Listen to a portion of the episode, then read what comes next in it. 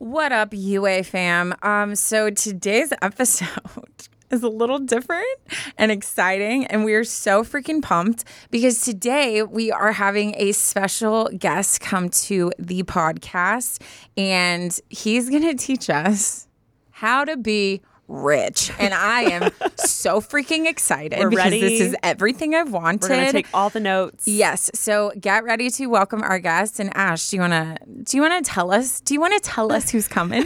yeah, guys, uh, we are having Ramit Sethi on the podcast to talk about all things finances. He is a personal finance advisor and New York Times best-selling author of I Will Teach You to Be Rich and is the founder of I Will Teach You to Be Rich.com. He has created a global community of people dedicated to creating their own rich lives and has a new Netflix show coming out tomorrow. So if you're listening to this episode the day it airs, it's tomorrow, April 18th. That his show's coming out. It is called How to Get Rich. It's coming out April 18th. Definitely check it out. He also has a book.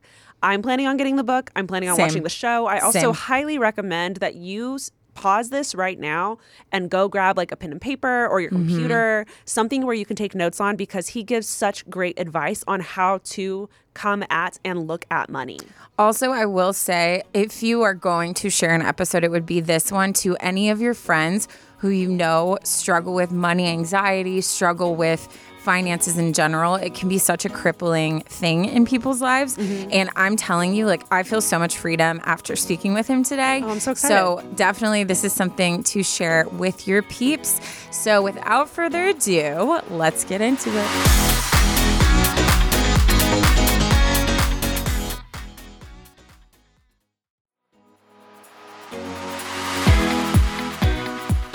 Well, Ramit, welcome to Unsolicited Advice. We are so excited to have an actual professional I know. on our podcast. For once. I feel like we get like like we, we get asked advi- advice about like money and like planning ahead for the future all the time, but we're like not professionals. So we're so excited to have you Well, that makes it even better. What do you tell people when they ask for money advice? we're like, you know, Honestly, I glance, and if I'm like, this is about money, I'm like, I'm gonna just put this one back in the inbox. Yeah, I'm like, you know, why don't find yourself a good CPA? That is my that is my that is my tip. Love it. or a good piggy bank, one or the other. yeah. So we we kind of shouted out your bio, but we would love to just hear from you. Just you know, give your like bullet point. You know, the the you meet someone in a room. How do you introduce yourself? Give us all the deets. Well, I just think money is a lot more fun than most of us, the way most of us think about it. You know, mm-hmm. the way most of us think about it is how we were taught, which is no, no, no, no lattes, no vacations, no jeans, no nothing. Yes. Until you're 90 years old. Yeah. Yeah. I, I go, who the hell wants to live like that? Not me. I So don't think true. you. And so, you know, for me, my vision of money is to create a rich life. It's to say, yes, yes, I want to buy my friends a round of drinks. Yes, I want to travel. Yes, to the things I love. And so my philosophy started off many years ago when I created this entire thing out of my dorm room. and I just, I read all these books on money and I was also studying human psychology Okay. and and um, persuasion and really understanding human behavior. And when you understand that, then you look at this money advice, which is totally restrictive and totally disempowering, and you go, "Why would anyone keep a budget? I don't So even keep a budget." Yeah. Mm. And, and so I think there's a different way to look at money. You know, my philosophy is to spend extravagantly on the things you love, as long as you cut costs mercilessly on the things you don't. And so that's what I'm excited to talk about today.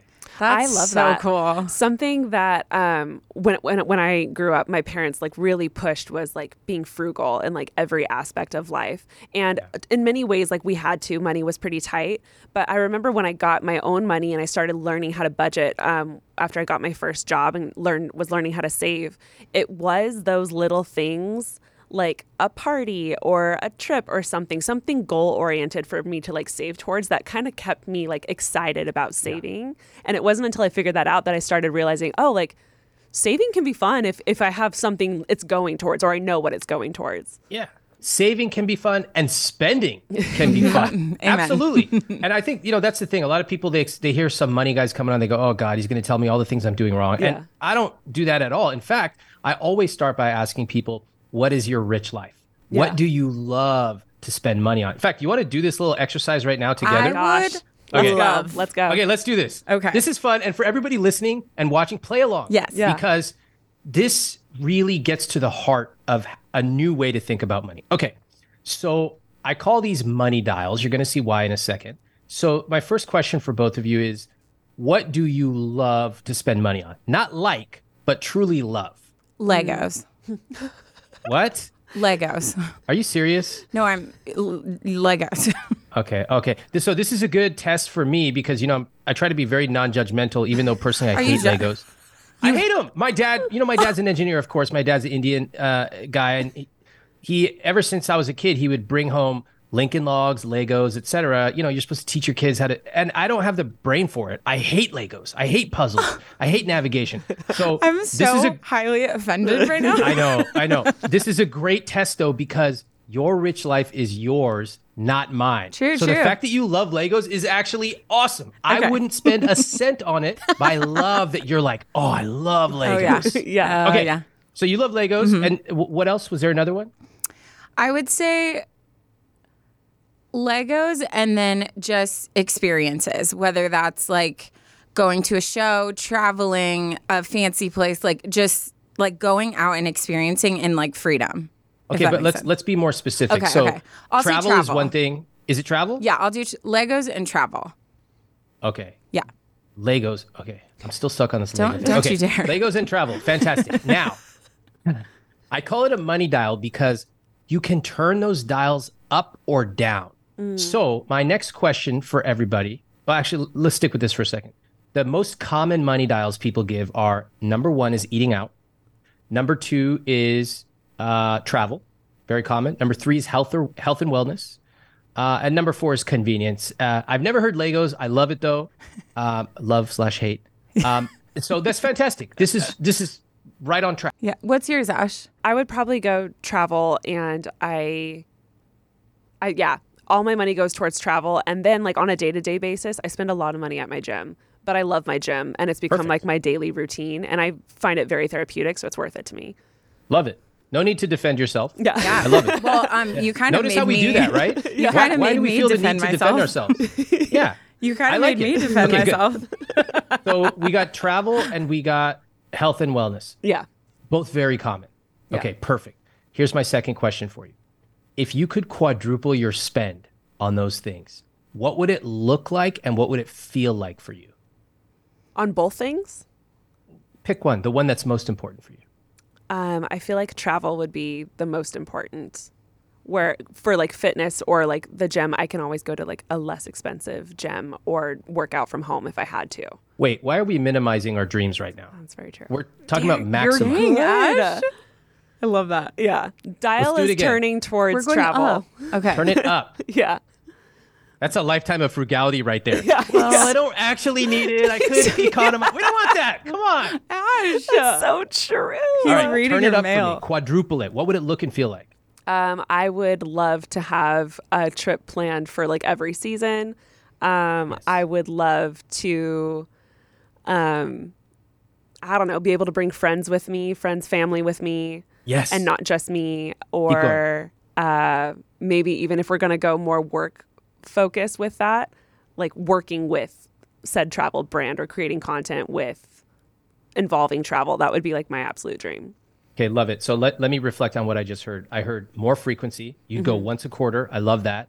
Uh, you might involve some work, work with some uh, brands. That's great. And then I heard who you would take with you. Yeah. That's beautiful. Friends, family, loved ones. Yeah. Okay, awesome. Would you go to the same places? Um, I personally would love to go to places I haven't been. I just recently went to Africa and it was such an incredible thing 'cause it was my first time. So I would love more of that, where I have repeated other trips in the past. and it was fun, but like the the high of like a new place was just incredible. It's a beautiful vision, isn't it? And I like seeing the smile and the energy. This is to me what money is really about. Yeah. And when we start with what we love and what would it look like to actually turn up that dial, then, you know, suddenly we start to have a vision for where we want to spend more on. And as I said, I want to spend extravagantly on the things I love, as long as I cut costs mercilessly. Yeah. Oh, But we heard about that. we heard about travel. Let's uh, Taryne, what about you? So um, I'll do, I'll do Legos because we already talked travel. Cool. Um, okay, so for me, I think like Legos is such an expensive hobby, so I feel like I have to like spread out the sets I buy because the ones that I like buying are the ones that challenge me. So Wait, can you preface? I feel like a lot of people don't see Legos as an expensive hobby, so maybe you should give an example of like one of your like nicer pieces. Oh yeah, like well, my most expensive one was like nine hundred dollars for like the like a Star Wars set. Um, but there's so many big ones that I would love to build and not have to just like wait or like sacrifice like oh I can only buy one so what am I gonna buy? But if I'm if I'm going up to four, okay, I'm going up to four. I would get a bigger place so I could have a room that I could display them all. And I would travel to freaking where Lego was and explore that world and just maybe start collecting like vintage minifigures. I would go all out, like all out. Okay, T- Taryne, that is so cool. I actually love your example of Legos now because it's an object. And I think a lot of us are shamed for liking things. Yeah. In mm-hmm. fact, there's even phrases in the personal finance world experiences, not things. Mm-hmm. Listen, I love experiences, but I also love a beautiful sweater. Mm-hmm. And so it's okay if you love a handbag or you love Legos or a sweater. Also fantastic. What I love about your example was you turn you really thought multidimensionally. It wasn't just I'm going to buy more Legos. It was I want a space for it. The type of Lego I'm going to go back in time, get those vintage ones, and then I'm going to go to Lego HQ and go behind the scenes. yeah. I mean, okay, you two are operating at a very advanced level. Amazing.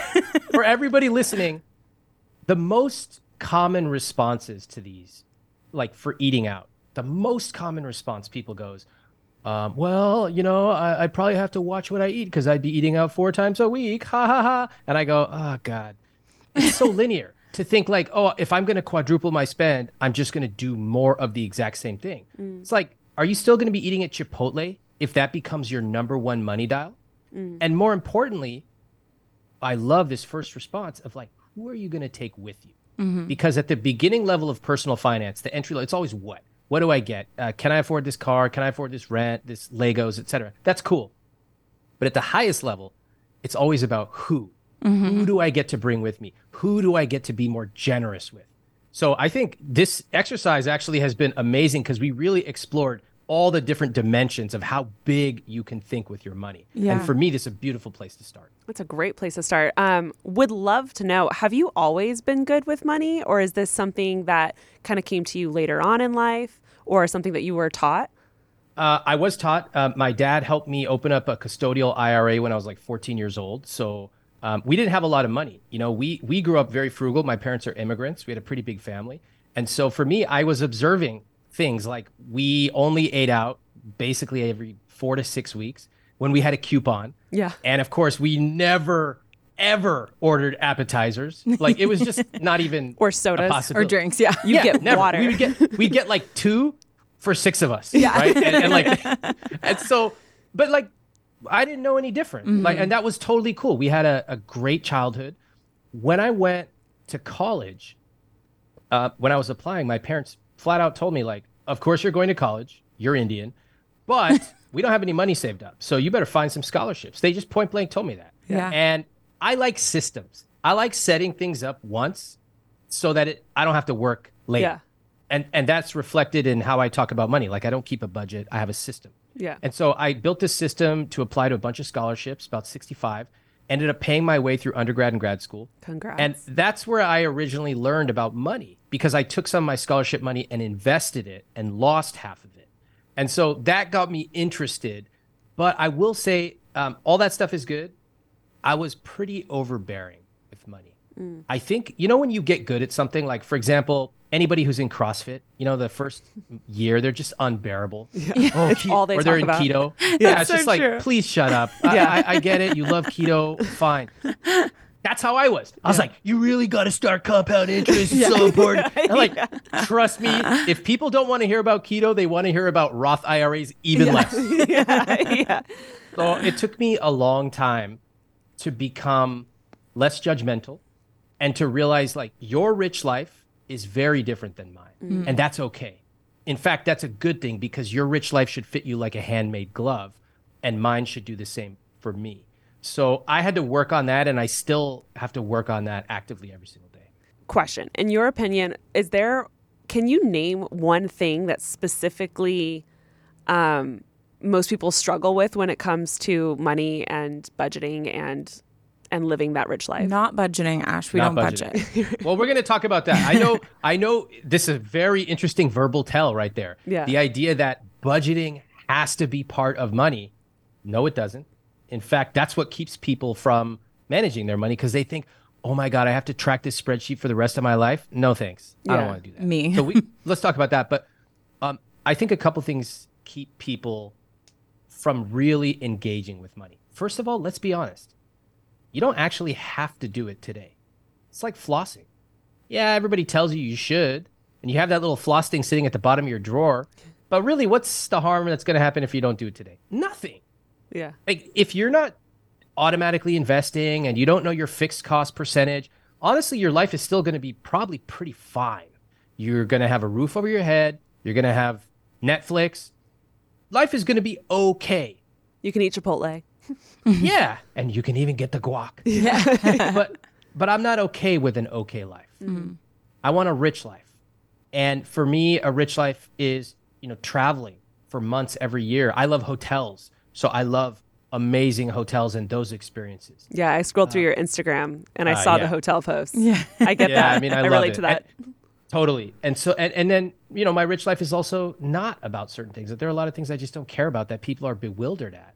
And that's also, it's not part of my rich life. So I'm not okay with just saying, I'm going to try to save every month and I'm going to hope that things work out okay for me. Uh uh-uh. uh. i am going to engineer success as much as I can by setting up a few systems that I set up once and then I benefit for the rest of my life. So awesome.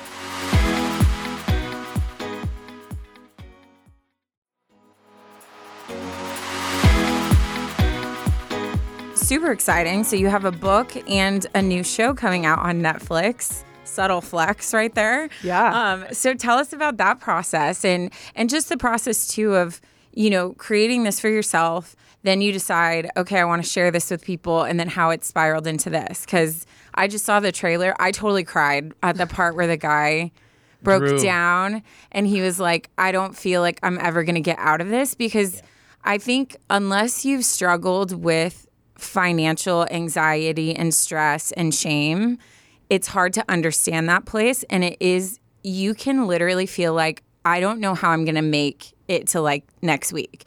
So, like, and you felt that from that just tiny clip. So, I, it made me very excited to see it. So, Thank you. Thank you for saying that. And I would encourage everyone to go go on Netflix right now. You can add uh, it, it comes out tomorrow, so you can search for how to get rich. And I think you're going to see a very different approach to money. You know, most of us again when we think about money, we think about boring spreadsheets and we think about restriction. And you can tell just the way I talk, it's not about that. Mm-hmm. It's about understanding what's your rich life? What do you love unapologetically? And then what happened as you grew up? What invisible scripts did you absorb about money? Like family saying, we can't afford it, mm-hmm. or we don't talk about money in this family. And what do you still carry with you? You know, some of us find it impossible to pay for something in the minibar of a hotel. Maybe you can even afford it, but you just go, we never do that. That's not for people like us. Uh, some people find it impossible to buy something guilt free, even though they may have money in the bank. And then other people are, they have debt and they have no idea when that debt will be paid off. yeah. And you could feel that in your chest. When you have that debt, you have a problem, you wake up every day, it's the first thing you think of. But for me, when I see these kind of challenges with money, either I don't have enough, I have no idea how to get out of this debt, or I have money, but I don't know what I'm doing with it. Mm-hmm. I feel guilty.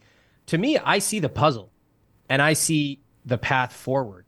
And so for me, that's been the greatest gift to be able to show people, hey, we can do this together. And it actually can be a lot of fun to mm-hmm. take control of your money and live a rich life. Yeah. Ramit, something that you said that really struck me was you said um, the things that we like are to- are told by our family when we're young that we carry through with us, and I think it's fascinating because even at times in my life over the years when when I have had a little extra money here and there and I have wanted to splurge on like a Prada bag, I'm actually thinking of a specific instance.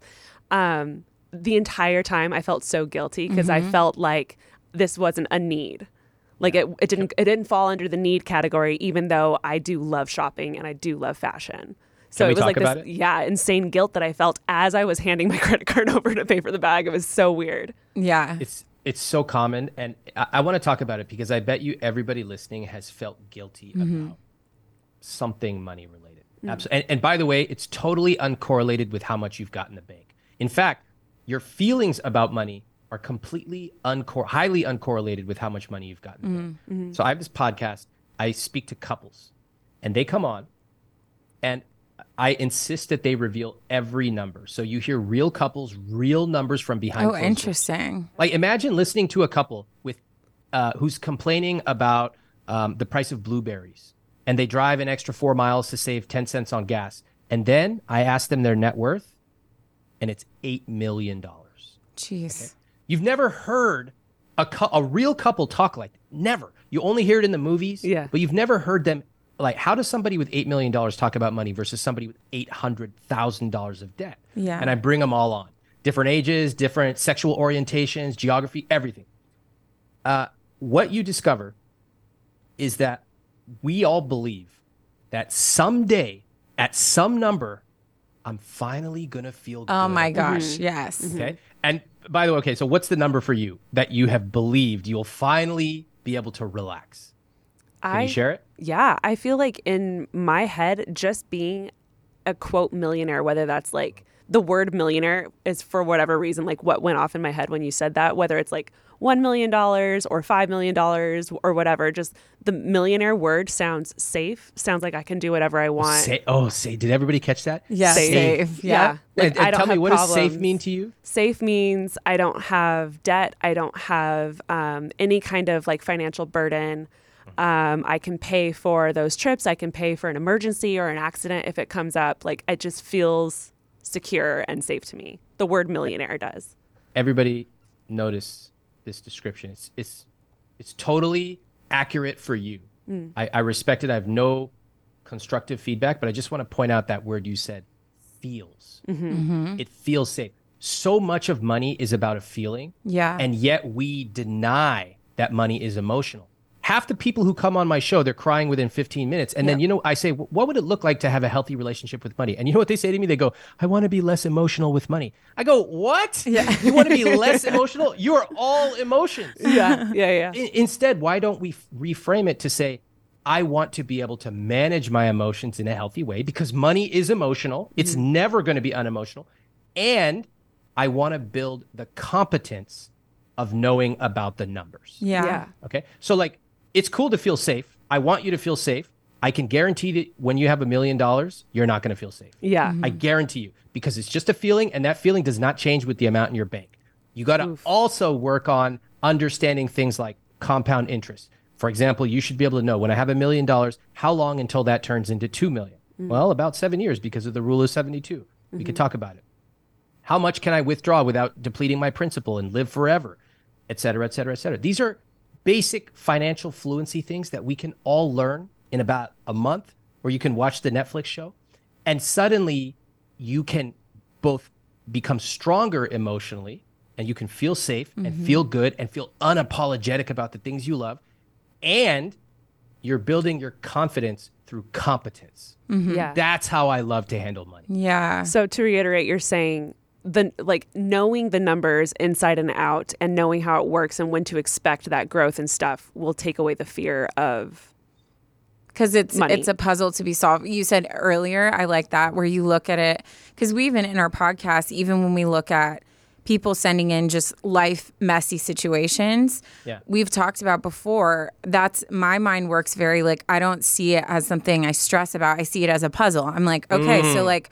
What do we got to do to move forward? Like, what do we have to fix? And it kind of takes out the uh, feeling of being overwhelmed and oh my gosh there's a conflict arising it's like no like let's figure it out like what's next so i like that you said that about money because it is true it's it's nuts because all this stuff you're saying i'm like oh my gosh like everything makes sense because my feeling I would want, it's not a number either. It's a feeling. And it's that I don't have any kind of like debt. And then also that net, I, I'm very Nicki Minaj lifestyle, like who even looks at the price tag, right? And then also like anything that came up, I wouldn't have to question or anything. I'd just be like, oh, okay, here.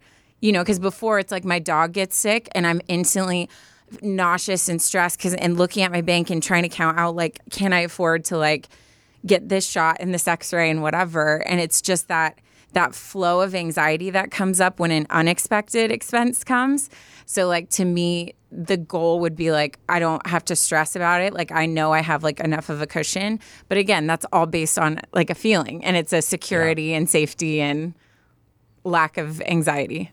When, when my wife and I were engaged, um, we were talking about money, and we had you know pretty serious conversations. We were talking about a prenup, and we it started off pretty well.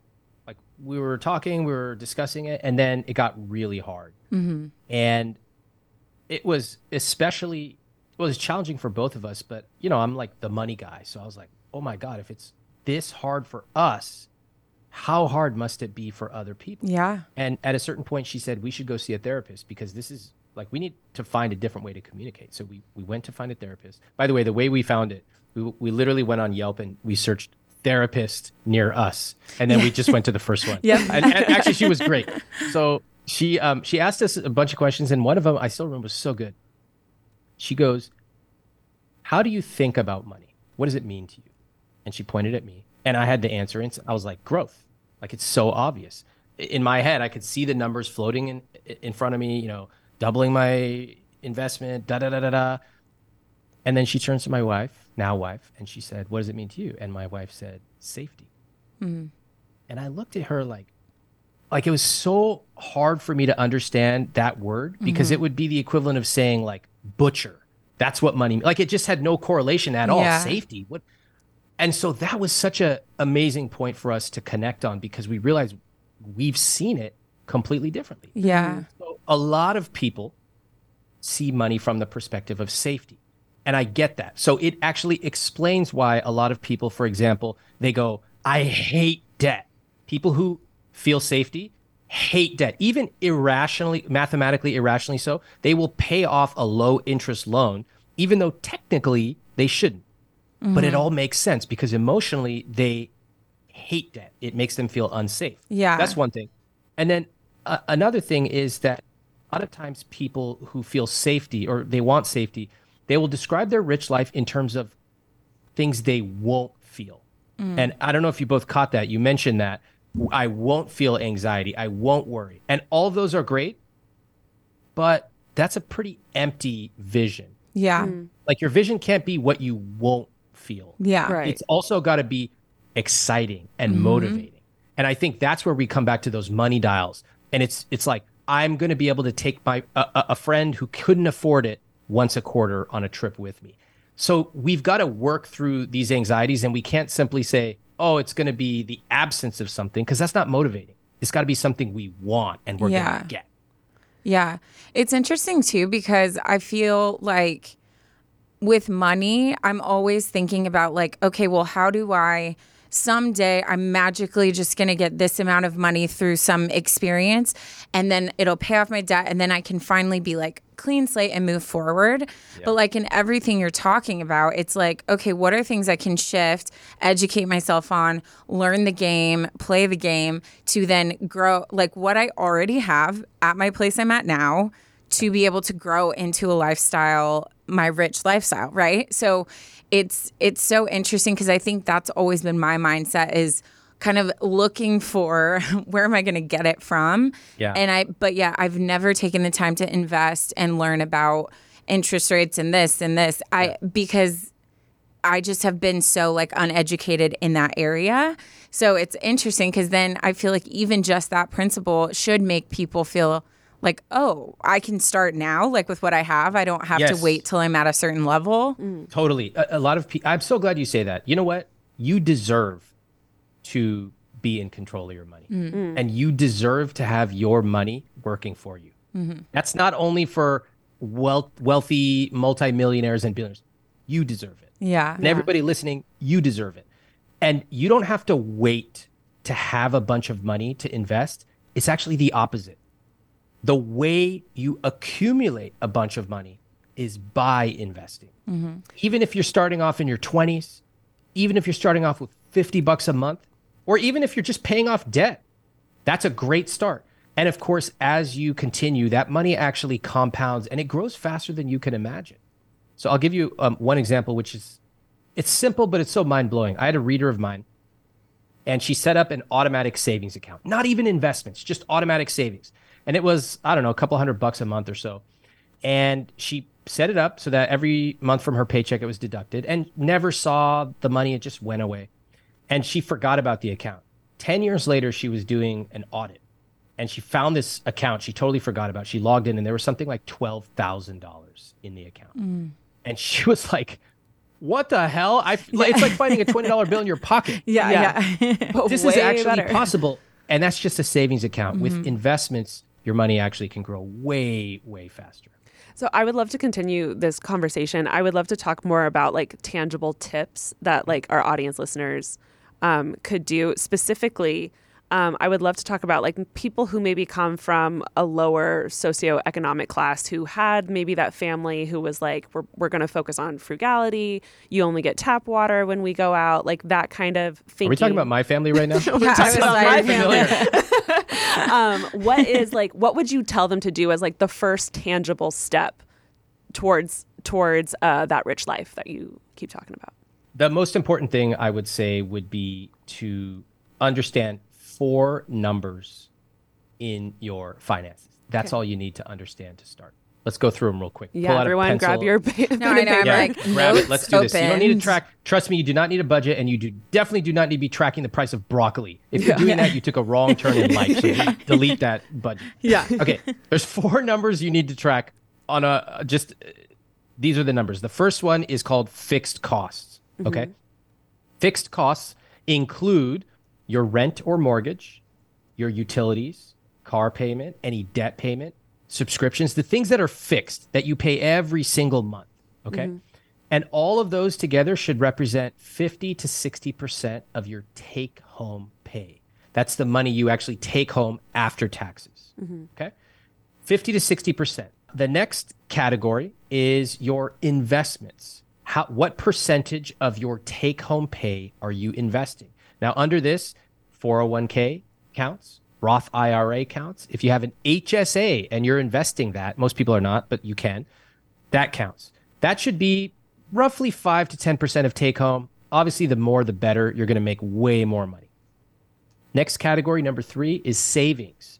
Savings is money that you need in the next one to five years. Could be for a down payment, a new car, uh, even a vacation. That should be roughly five to 10%. And then finally, my favorite category guilt free spending. You want to buy like Legos. one. You want to travel. You want to get a personal trainer. God bless. yeah 20 to 35% of take home. Okay. Now, once you know these four numbers, and you can do these in 10 minutes, you mm-hmm. can sketch them out. You don't even need to be that accurate. Get 85% of the way there. That's good enough. Mm-hmm. You're going to realize some crazy shit. You're going to be like, whoa. First of all, I never looked at my numbers like this because Yeah. most people don't think in terms of percentages, which is much more sophisticated. Mm-hmm. They, they just go, oh my God, I spent $13 on lunch. Like, I never, mm-hmm. ever think about lunch in terms of dollar amounts. It's always percentages. Okay. So, number one is to shift your thinking to thinking about these categories by percentage because as you make more, you're, you can actually spend more and mm-hmm. save more. So, that's number one. Two, a lot of people are going to realize that their fixed costs are way too high. And that is where people get in trouble. Trust me, some couple comes to me, they're crying. Oh, Ramit, we spend too much eating out. I go, okay, let me look at your grocery bill, which is like my personal health. So I'm sitting there looking at their Safeway receipts. I go, what? I took a wrong turn in life. After yeah. anyway, I'm looking at their things, and like, honestly, it does not matter. Your groceries are definitely not what's keeping you in financial trouble. It's not your coffee. Three to five dollars a day means nothing in the grand scheme. Who cares? It's almost always two expenses. Number one, housing, and number two, cars. Mm-hmm. So I get some dude who's bought a $75,000 truck and he goes, bro, I need the truck. I go, really? You need this truck? Tell me why. He goes, I drive. I drive a lot. I go, you drive 2.3 miles on flat concrete road and you don't even understand what TCO or total cost of ownership means. Anyway, what I don't even want to get into truck thing. I'm gonna get too mad. People overspend on housing because it's really expensive right now. Mm-hmm. And they overspend on cars because they only look at the monthly payment. Yeah. Those are your two biggest opportunities. Okay. And honestly, if you get those right, if you know your numbers, which we can talk about, and you underspend on those, you're going to have so much more flexibility to save more, to mm-hmm. invest more, mm-hmm. to spend more on the things you love. Mm-hmm. Oh, I love that. That's a great So first good. step. Yeah. I love the literally. I I'm gonna go home all. and that's what exactly what I'm gonna do. I'm gonna Yeah. write everything down. Takes 10 minutes. yeah. Literally keep so it simple. Excited. Yeah. Yeah, super simple. And then it just gives you like a scorecard. You're like, okay, Yeah. how am I doing? And hey, not everybody's perfect. You're going to look at it. Some stuff's going to be unweighted. A lot of people listening are going to be like, what's this guy talking about? I have zero dollars going to investments every month. Yeah. Fine. At least you know it. Yeah. Now we can redirect it like a puzzle. Yeah. Yeah. And just like Tetris, we can move things around and put some money in investments. And you know, ooh, I should be kind of targeting five to 10%. Dang, can't get 5% this year. I just don't have the money. Let me do 4%. And I will set up a calendar reminder to increase it by 1% every single year. Oh, Yeah. I love that.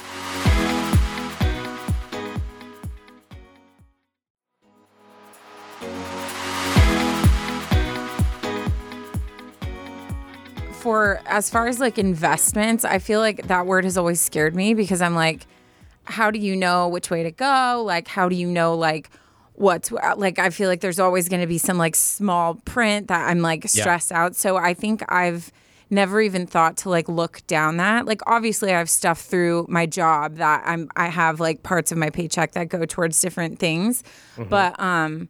I would love to just hear like for someone who's like investments for dummies, like what are what are some of your top like starting tips? Okay. So I'm so glad you said that because a lot of phrases that people hear over time, they think investing feels like gambling. Okay. And that's what keeps them from starting. Yeah. Um, they believe that to invest, they need to sit in, in the dark in all these screens with all these PE ratios running down the screen and like somehow figure it out. Can I just tell you, I spend less than one hour per month on all of my money, all of it. Uh, you do my money, especially my investments, are completely automatic. So I set a rule; it happens automatically. I do not care what's happening in the news or the interest rates; it's irrelevant. And this is the actual way that sophisticated investors do it. Okay. Do not pick stocks. Okay, let me say that again because we've heard it so. They do not pick stocks. They do not care what's going on in the news. They have a plan and they just run the plan. Just like fitness, doesn't matter if it's raining or not. You're gonna go train. Mm-hmm. Mm-hmm. That's Trust it. the process. Trust the process, and you will see the rewards over time. Let me get specific. Here's what I tell my family. Okay, when they're like, "How should I?" Well, first of all, I'm like, "Have you not read my book?" what the hell are we talking about right now? Chapter seven. First things Okay. first, read the book, then come to me with questions. By the exactly. Um, that's what I told my wife when we were when we were dating. She was like, she had some 401k question or something, and I was like, yeah, I'll totally help you out. And then I turned around and I fucking gave her the book. I was like, read this thing. Yeah. Feels so good. yeah. Okay, so for investments, here's what I tell my family. My favorite type of investment is something called a target date fund. It's one fund. That's it. One fund. And all the way you choose it is based on the year that you are going to be 65. So if you're going to be 65 in let's say 2050 or, or whatever the year is, there's a fund called Vanguard 2050 or Fidelity 2050.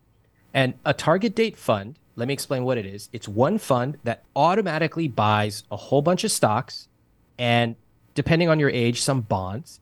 And it's just like a pie chart. Okay. It owns all these diversified companies. And as you get older, you just keep investing in it and it automatically becomes a little bit more conservative.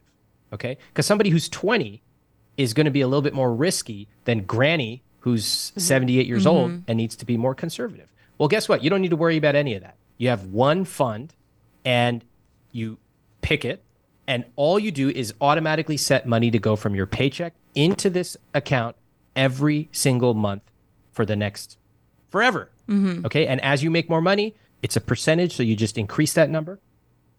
you will not believe how much your simple investment will turn into. We can actually calculate it if you want to do it. But the point is, it's so simple. It almost is so simple that people go, I don't believe it. Yeah. What about whole life insurance? Whole life Yeah. insurance is a f- scam. Okay. If you see these guys on TikTok with their whiteboard, you're getting scammed. Yeah. Uh, what about picking stocks based on interest rates? You're going to lose. I have all the research in chapter six of my book.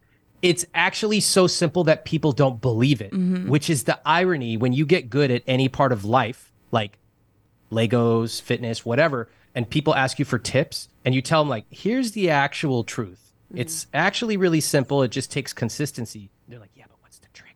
Yeah. Yeah. Trick. yeah. No, they want to know, yeah, like where do I sign? What do I click? What do I like? It's very, they want a systematic approach. Yeah, well, well, that's why I wrote my book. But they sometimes they don't even believe that it can be that simple. They think they need some um, New York style, uh, fanciful wealth manager knowledge. And you know what the research actually shows? That eighty percent of professional fund managers fail to beat the market. And guess what? Ordinary people like you and me can actually buy the market directly. So that means you can actually outperform Wall Street. And Well- all you have to do is a simple low cost fund. That's super interesting. You heard it wow. here, folks. You heard it here. Send us a percentage because for bringing you Should we get into some emails? knowledge. Yeah. So um, I know you did your research on us, but so what we do is we usually read an email from someone. Um, and we reached out to our listeners and just said, hey, like, if you have any money situations, we have the the master coming. So um, we have a couple just short stories that we would love you just to approach um, what your advice would be for them. Let's do it. Sweet. So the first one is titled Finances and FOMO. My life. That's a good title. Yeah, that's right? a great title. Okay. Here's my situation. I'm 21. I just graduated college and am moving to my first apartment in New York City in August. I have a good job lined up and I'm excited to start my career. However, lots of things about post grad life scare me, especially that of finances and FOMO. Rent is not cheap, especially in New York City. And on top of that, I have to pay off my student loans, pay for health insurance, transportations, etc. I worry that I won't have the money to go out with friends, have fun weekend plans, or save up for some kind of vacation or new wardrobe piece, let alone the occasional Starbucks coffee. I know I'm fortunate to even have a job and to be able to pay for basic necessities, but I can't shake the feeling of nervousness that I'll be missing out on the fun parts of life because I can't afford them. I worry that I'll feel FOMO by turning down these opportunities, or even worse, feel lonely or flat out miserable. So here's my question I need advice on. How can I ball on a budget to ensure I still enjoy myself as I enter the real world? Is figuring this out just a normal part of entering adulthood? And if so, how can I best navigate it? Thank you for reading the email. I hope it f- helps others who might feel similarly to me when you read it on the podcast. Love, Anonymous. I kind of love this question. Yeah. Yeah. Like we've all gone through some form of this. She's happening. Is it a she or he? Yeah. Yes. Uh, well, She. it's anonymous, but yeah, it's a she. Okay. So she's um, going to do it in New York, which is very expensive, very fast paced. I know I lived there for a long time. And I- want to start by um, uh, recalling this. Uh, when I got engaged, I asked a lot of friends for their advice. And I said, What advice do you have as a married person? Like, what do I need to know? And I got a lot of advice. And y- have you all heard, you know, people going, Oh, that year we were engaged, it was so tough. We weren't sure we were going to make it. Yes, yes, And yes. I just hate that. Yeah. The idea that, like, it's such a burden to plan a wedding Yeah. with, you know, your life partner. And I remember uh, my brother in law, he said to me, This is going to be the best year of your life. Ooh. You get to create something together. It's going to be amazing. Yeah. I love And that. I heard that, and instantly I said, like, that's it. I choose that. Yeah. Yes. And we did. We had the best year doing it together. Yeah. So, Anonymous, you can choose that this next few years in New York is going to be amazing. Mm-hmm. Sure, it might be hard. Sure, it might be lonely at first. When I moved to New York, it was lonely. I didn't know too many people. And sure, you might have FOMO, but that's totally normal. That's actually the point is to experience some of these adversities and tough decisions so that you come to know who you are Yeah. from a financial perspective, a couple of things I want to point out to you. Um, she mentioned a lot of like Starbucks and vacations and all that stuff. First of all, great. We all have seasons of life. When I was in my 20s, I wanted to go out with my friends, Taco Tuesday, like, th- and that was awesome. So I'm all for that. I think you should prioritize that. Uh, I did not hear anything about saving, mm-hmm. investing, or even really targeting a higher salary.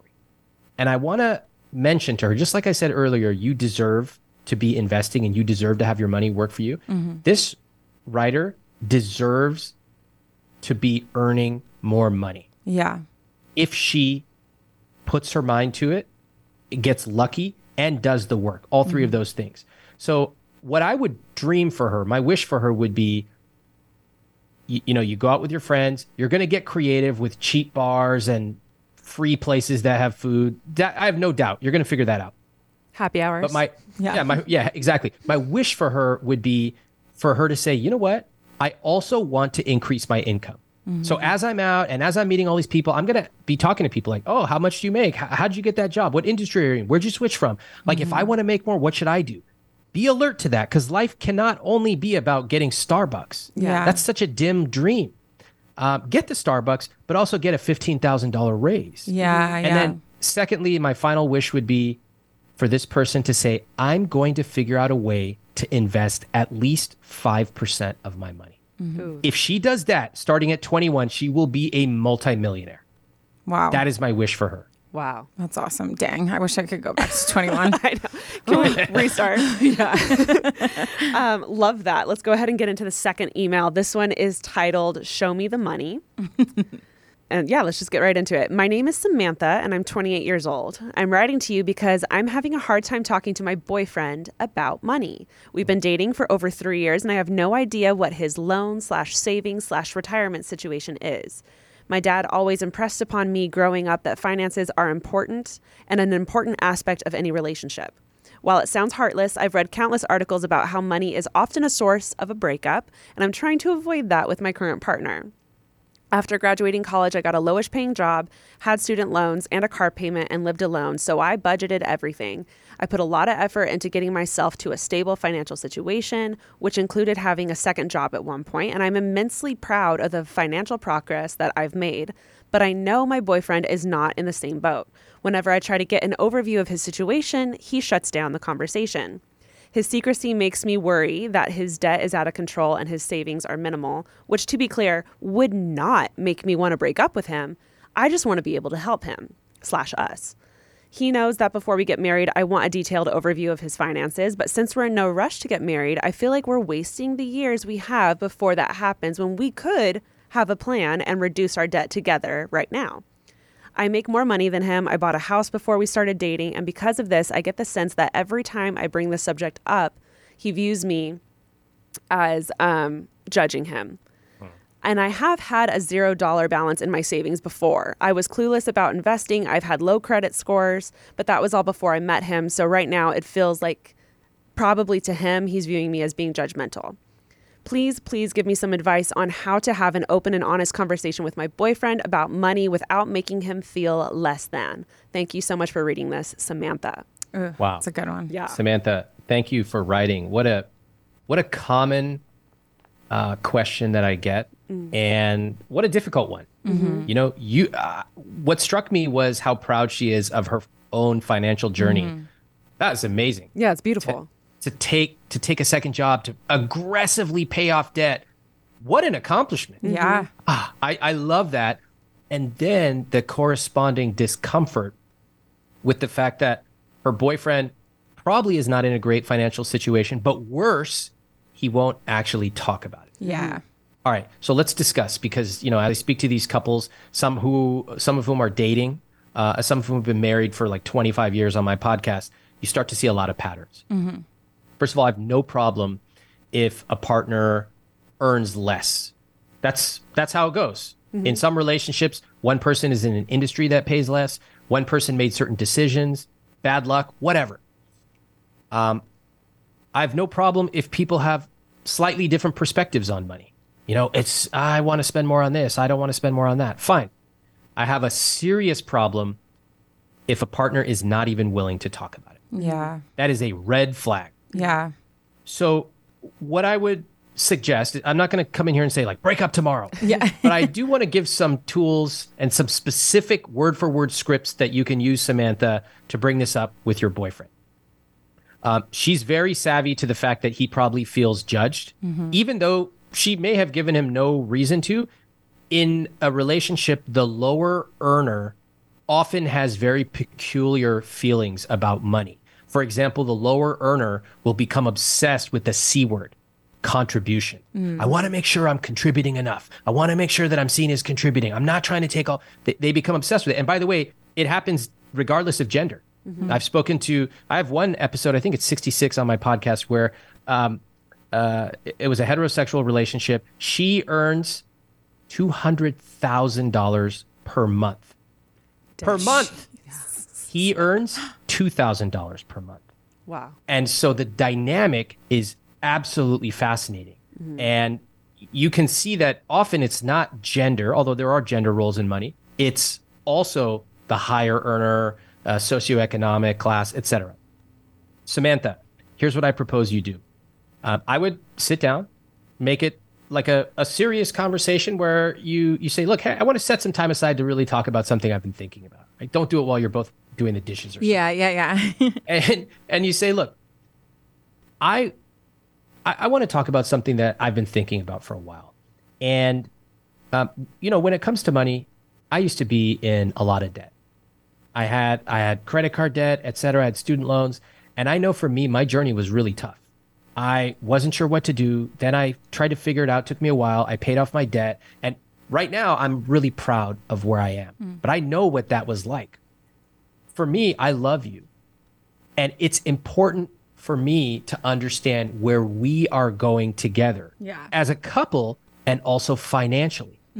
And so, what I want to do is to set the space for us to both talk about our finances the good, the bad, what we know, we don't. I don't know everything. I have a lot to learn. I'm still trying to work on what my asset allocation is. Mm. If I read this book, et cetera, et cetera. Would you be comfortable talking about it? Because this is something that's important to me and it's a key part of us. Pause. Hmm. His response is going to tell you a lot.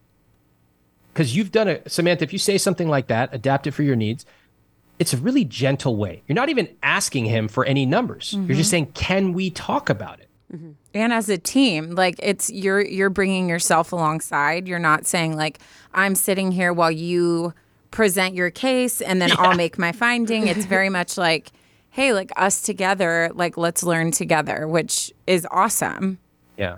Yeah, it is. And Samantha, I think she made a mention of her, her parents taught her that money is important. Money is important in a relationship. Mm-hmm. There's so many people who feel guilty about bringing it up, like they're going to be seen in a particular way. Yeah. I'm like, do you understand the implications of money? It determines where you live. It determines what you eat. If you have children, it determines where they go to school, what type of activities. It even determines part of who you are. yeah So of course you have to take it seriously. So don't say that, Samantha. That can be a little aggressive.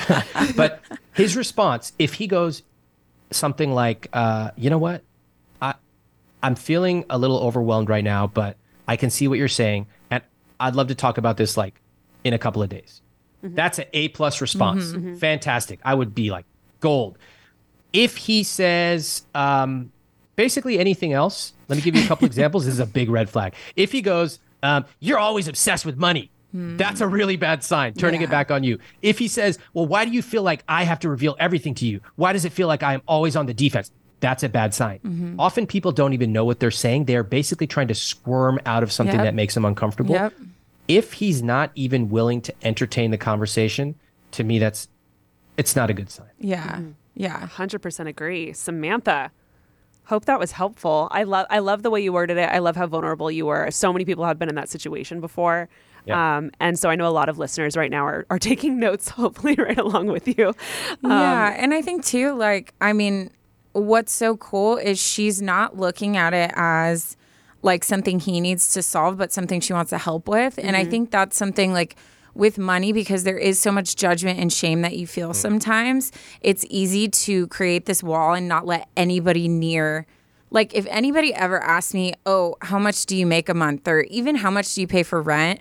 How much mm-hmm. was that Lego set? I mm-hmm. I clam up because there's been so many times where I've said how much I spent on a Lego set, and then everyone's like, "Are you kidding me? That's Yeah. ridiculous. That's like two car ah, payments. That's this. I hate that's-" that. Yeah, and so it's there's so much of this, especially someone who's struggled with money in the past. Because I've oh, I mean, oof, there were some times I was like finding gift cards to Chick Fil A, like in the couch, like anything I could to like wait till the seventh, right? Yeah. Like, so I've I've known those struggles, and and and so I think even me, like I've built up, I'm very uncomfortable talking about money.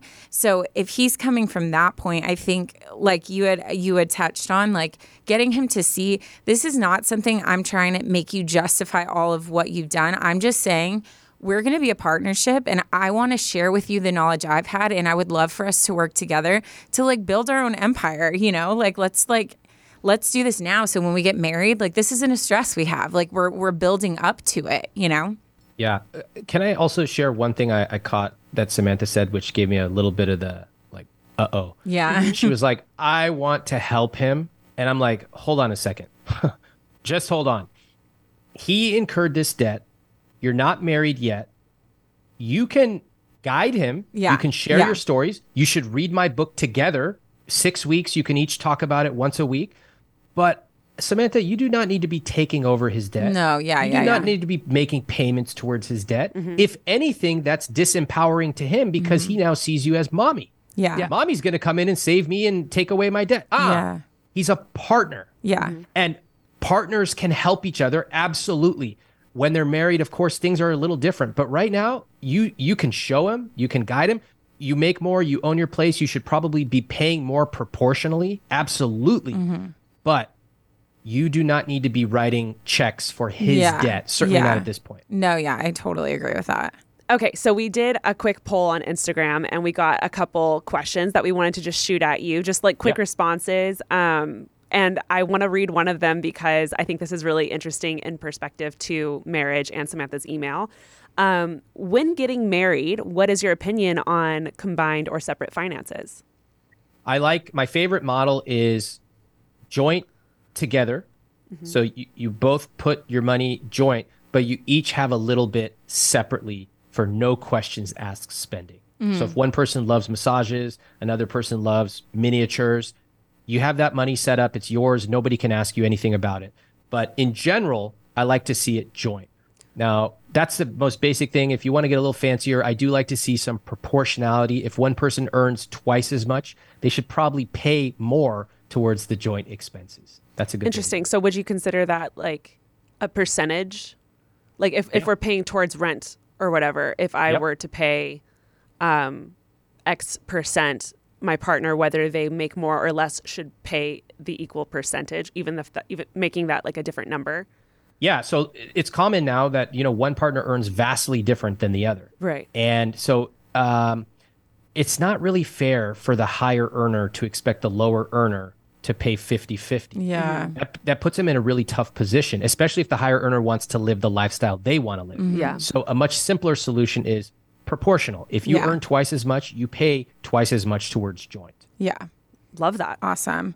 Um, the next one, uh, how how do you help your parents in a financial spot, but also not give them all of your money? and she's only 23. This is a great question. Mm-hmm. I, I would not be surprised if she's um, from a different culture. Mm-hmm. Um, this is uh, I hear this a lot from peers and friends. Um, so this is a delicate one. I wrote a script in chapter nine of my book for how to talk about money with your parents. The the tricky parts of this are the power dynamics are inverted. Yeah. So when you go to your parents and you bring this up, they're gonna still they're gonna be very uncomfortable and still want to treat you like a child. Yeah. Um, the, the the approach here to take is to be very gentle, to ask lots of questions, and to always peg it to the north star. Mom, Dad, I love you. I want to make sure that everything is set with your money. I'd love to help guide you. How do you think about money? How did you invest when you were young? Do you feel comfortable today? It's very gradual. And I always, at the end of some of these conversations, it's like declare victory and go home. You don't need to yeah, get to there. that's such a good point. Yeah, like you don't need to get it all at once. Good job. Yeah. Love you. Talk to you next week. it can take months to get it all out. But I like to have all their finances. I did this with my parents.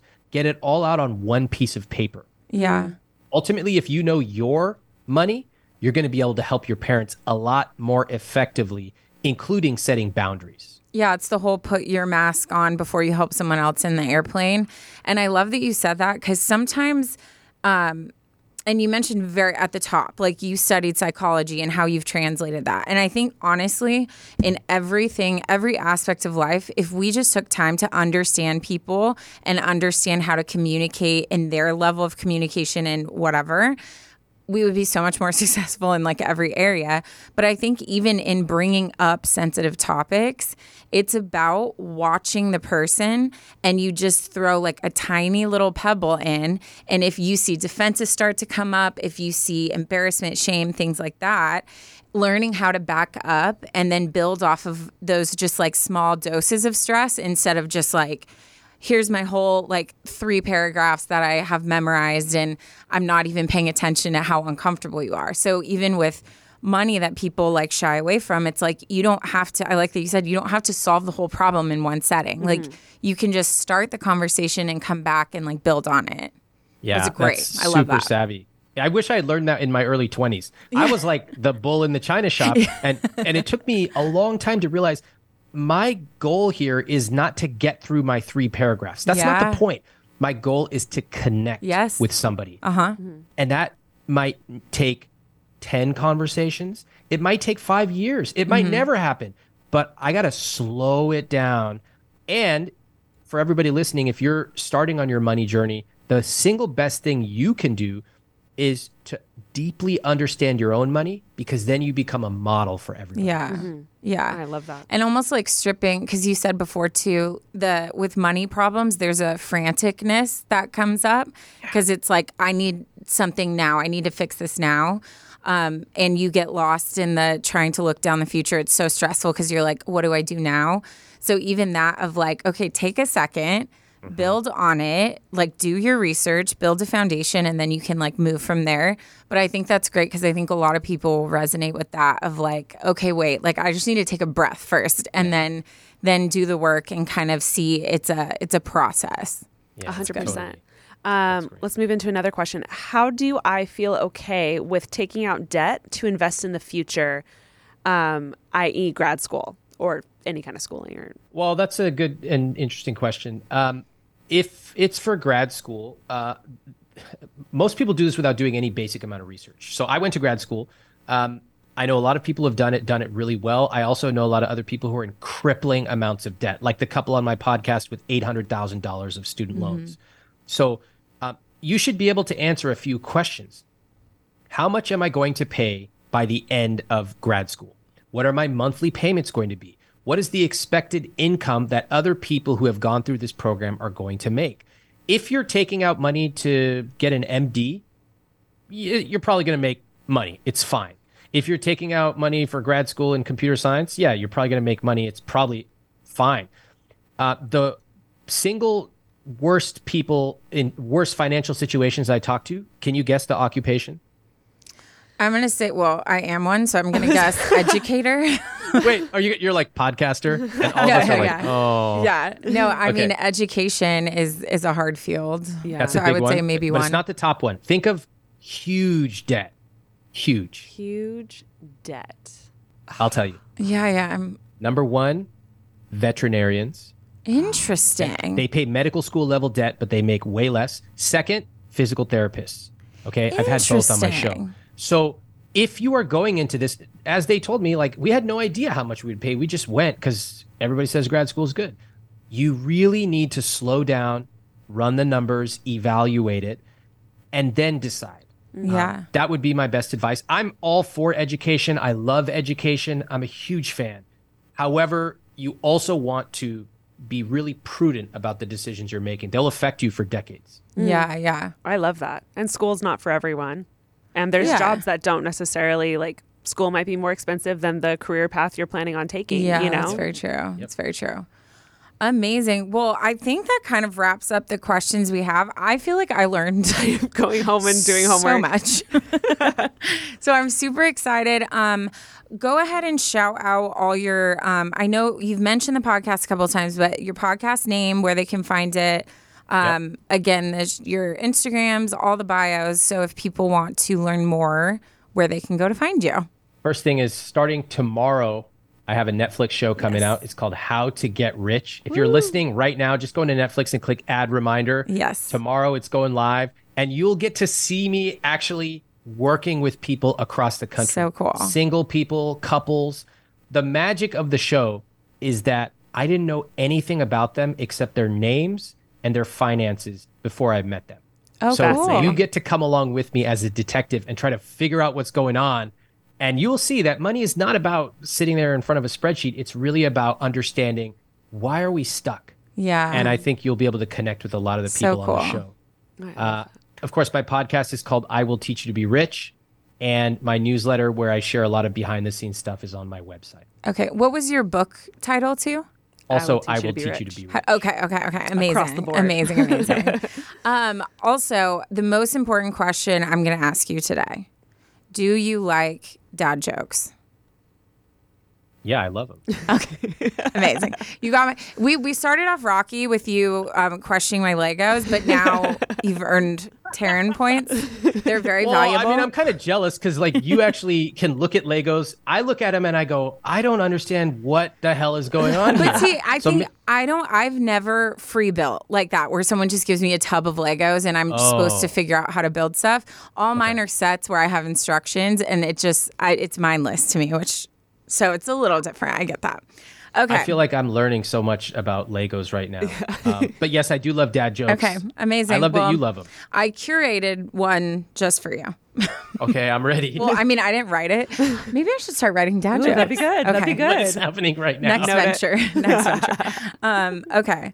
My dad is so cheap that when he dies, he's going to walk toward the light and turn it off.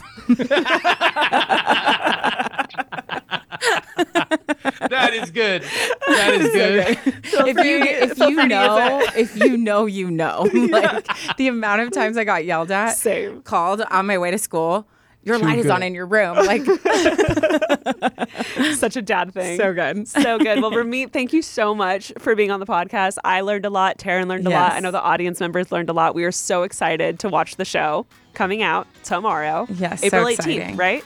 Yep, that's right. Yep, April 18th. Everyone mark your calendars. Um, and yeah, thanks for being on. Thanks for having me. awesome